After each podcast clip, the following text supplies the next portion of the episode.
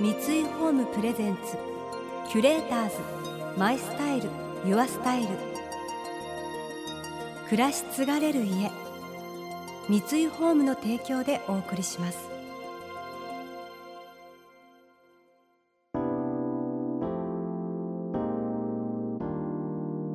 溢れる情報の中で確かな審美眼を持つキュレーターたちがランデブー。今日のキュレーターズは井上道義です。森山海二です。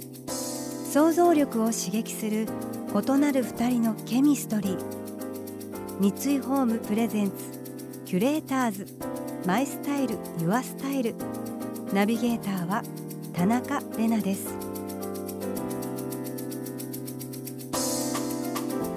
今日のキュレーターズは指揮者の井上道義さんとダンサーで振付家の森山海二さん。指揮者として国内外で活躍。クラシック界に強いインパクトを与え続けている井上さん。そしてダンスのみならず演劇映画など幅広い分野での身体表現に果敢に挑戦している森山さん。世代もジャンルも違うお二人ですがこの度タッグを組み新たなオペラ「ドン・ジョバンニ」に挑むことになりました。今回はそんな彼らの出会いさらにはオペラとダンスがクロスする未だかつてないこの作品にかける思いについてお話を伺っていきます。こんにちは森山さん、こんにちは井上さん、はい。今日は何し何してたんですか今日は、今日はですか？今日はそれはもうオペラの音楽を聴いておりました。あそうなの 森山さんがオペラの音楽とか今に関わるようになったのははい。最近のこと？最近です、ん。はい。もう自分にとってはまあダンスをベースにしてるのでオペラがっつりっていうのは本当に初めてに近いと言いますか。ただまああの僕まああの最初にこの舞台の世界に入った時にミュージカルだったので、まあ、やはり歌と音楽とダンスとある総合芸術の中で初めてやった課題がドン・ジョバンニ役っていうのをやったのが 僕の舞台のスタートだったのもあってそれからドン・ジョバンに何踊ったんですか？は喋ったんですか？歌ったんですか？踊ったんですね。ああドン・ジョバンニ役を踊ったわけ。はい。まあ、モーツァルトを題材にしたミュージカルだったのでその時にまああのいくつでした？年は21ですああ。森山さんって割とバレエっていうかダンスの世界に入ったのは遅かったでしょそうですね。いくつから始めたんですか？21からなんです。そんなのってありえないよ普通。もう遅いっつってもう諦めなさいって先生に言われますよ普通。はい孤立にそこはあの頑張りましたけどもあのもう本当に飛び降りるつもりで舞台に飛び込んだんで、21歳からタイツを履いて頑張りました2015年にモーツァルトのオペラ「フィガロの結婚」を手掛けその斬新さでセンセーショナルを巻き起こした井上さん。それに続く第2弾がこの「ドン・ジョバンニ」です。井上さんはオペラの演出は未経験という森山さんにこの大役をオファーしました。2人の交流は井上さんがオーケストラアンサンブル金沢の音楽監督の就任中。石川県立音楽堂で森山さんと出会ったことから始まりました。これねラジオだと分かんないんだけど僕最初に会った時この人変な髪の毛しててなんで金髪で あの長い髪でね。なんかあの怪しいなと思ってたんだけどちょっと話すと今ラジオ聞いてる人はものすごく真面目なイメージを感じられると思うけどすんごいぶっ飛んでるんですよね。姿形が。でそれね考えてみたらひょっとしたら俺もそうなのかな。といやそうです。ね。え僕自身は髪の毛何もないんだけどなんかそのこと知らないでいつも動いてんだけど僕はあのこの森山さんにこのドン・ジョバンニのプロジェクトを、演出お願いするに至ったのはちょっと歴史があってあの野田秀樹さんと全国であの、やったのが2014年15年かな。でその時は「フィガロの結婚」だったんですよ。はい。でこの次もう一度例えば何かドン・ジョバンニをやるのかなと思ってたんだけどやっぱドン・ジョバンニは野田さんじゃない方がいいなと僕は思っていてそれでいろいろ考えてたんですけど金沢で森山さんの仕事というかダンスも見たしから子供に対する教え方の忍耐強さそれから非常に論理的なんだけど子供に優しく子供に厳しく子供に興味を抱かせる。それがまた一方通行じゃなくてお客が喜ぶ。そのやり方に僕は感動してでこの人は将来的には僕がくたばった後でもなんかあの僕がやりたかったことをやっちゃう人じゃないかなと思って生きてる間にやりたいなと思ってお願いしたんですよ。いや本当に嬉しかったですね。石川県立音楽堂で僕もあの邦楽ホールの方でいろんな作品を作らせていただいた中であの僕が井上さんと初めて出会ったのは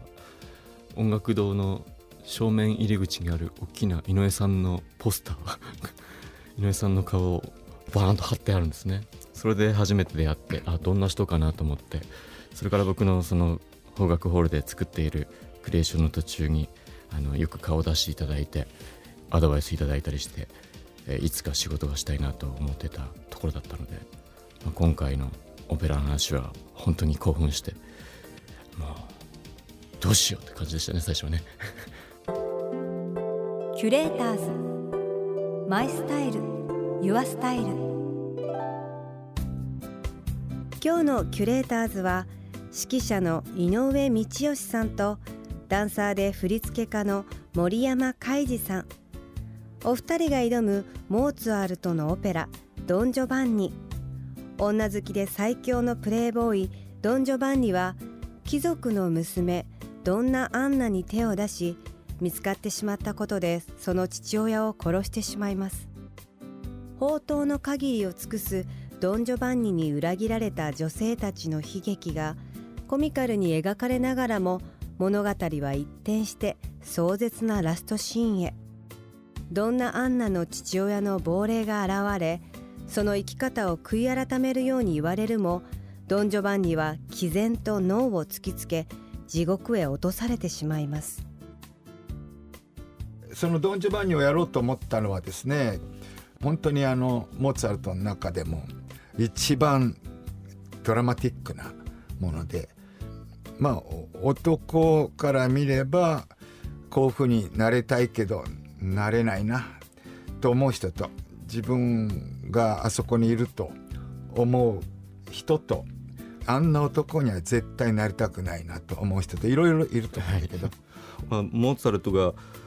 僕はなんかすごい人間のこう描くみたいなのをすごいしっかりとどのキャラクターもある方向からだけじゃないところから描いている。なんかそういう感じがすごいして。モーツァルトってちっちゃい時からね学校行ってないんだよね。全然学校行ってなくてあの、大人の中にずっと住んでいてで旅が多くて、はい、それもあの時代だから馬車でお尻がもう痛くなるの12時間ぐらい揺れたりして、うんはい、でついてすぐにピアノ弾けとかそんな具合だったと思うんだけど、うん、大変だったんだけどそのお父さんにこうどんどん売り込まれてね、うん、そのその役目をどんどん自分の持っている才能を生かすことが面白くなったんだろうね。はい、で最終的にはお父さんから思いっきり離れたんだけど、うん、そうですね。今回もその父親が出てくる、えー、どんなアンナの父親ですけどその父親との描き方っていうのがちょうどモーツァルトのお父さんが亡くなった時にこれをちょうど創作していたんですかね。そうそう。だから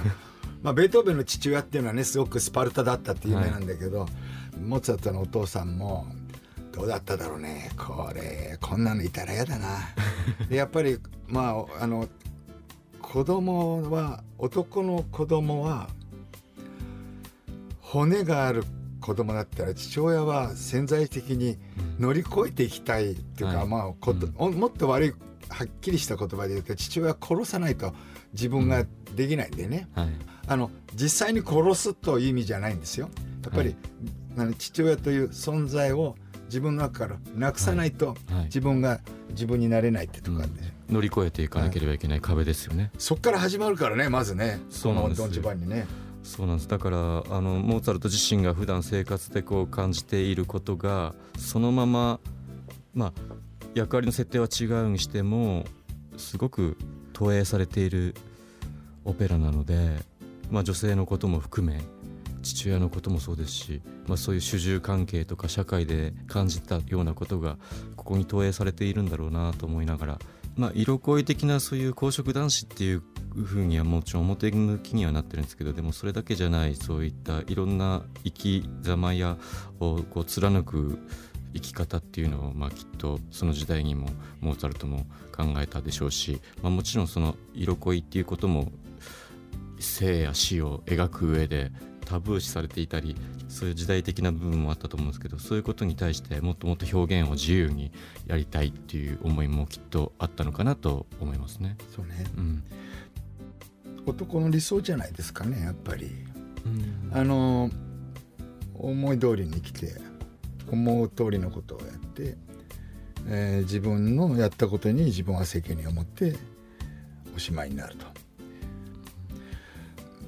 歴史的に言うとやっぱりキリスト教のあの強い時代だったから、まあ、モーツァルトの時代に、まあ、1700年とかずっと続いてたわけだけどそれがもう壊れ始めるんですよね。うん、でもうちょっと後になると革命が起きて貴族たちがみんなやられちゃう。いわゆる民衆に取られちゃう。そういう全ての今までは上から押さえつけてたもの。その時代のもう一番最初をモーツァルトやってんだよね。だから父親殺しというかもうそれよりもその自分を取り巻く父親と言っていい存在すなわち権力に対してあの思いっきり歯向かってる。だから法律的にいかんというようなこともその法律誰が作ったんだこれ俺たちが作ったんじゃないぞと。っていうとこから始まってる。すごいね。革命的。キュレーターズ。 My style。Your style。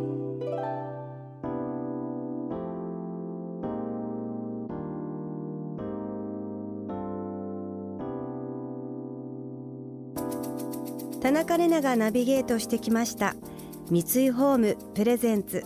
キュレーターズ My style Your style。今日のキュレーターズは指揮者の井上道義さんとダンサーで振付家の森山海二さんとのお話をお届けしました。モーツァルトの時代に革命的であったこのオペラをさらに今の時代に革命的なお二人が作り上げるこれまでに見たことのないものが生まれるはずです。モーツァルト歌劇ドン・ジョバンニ全幕東京公演は東京芸術劇場コンサートホールで来年2019年1月26日土曜日と27日日曜日に上演されます。この番組では感想やメッセージもお待ちしています。送ってくださった方には月替わりでプレゼントをご用意しています。今月は東京都写真美術館で展覧会が開催中の世界的写真家マイケル・ケンナ氏の作品があしらわれた三井ホームプレミアムオリジナルのポストカードと紅茶です。先日公開収録を行ったプレミアムレジデンス駒沢をケンナ氏が特別に撮影。卓越した審美眼によって切り取られた重空間がプリントされた完全オリジナルグッズをお届けしますまたインテリアライフスタイルなどあなたの暮らしをより上質にする情報はウェブマガジンストーリーズのエアリーライフに掲載しています今月のリコメンドトピックは我が家のホリデーシーズンは大人かわいいスタイリングでです詳しくは番組のホームページをご覧ください来週も引き続き井上道義さんとダンサーの森山海二さんをお迎えします。それでは素敵な週末をお過ごしください。田中れなでした。三井ホームプレゼンツキュレーターズマイスタイルユアスタイル。暮らし継がれる家三井ホームの提供でお送りしました。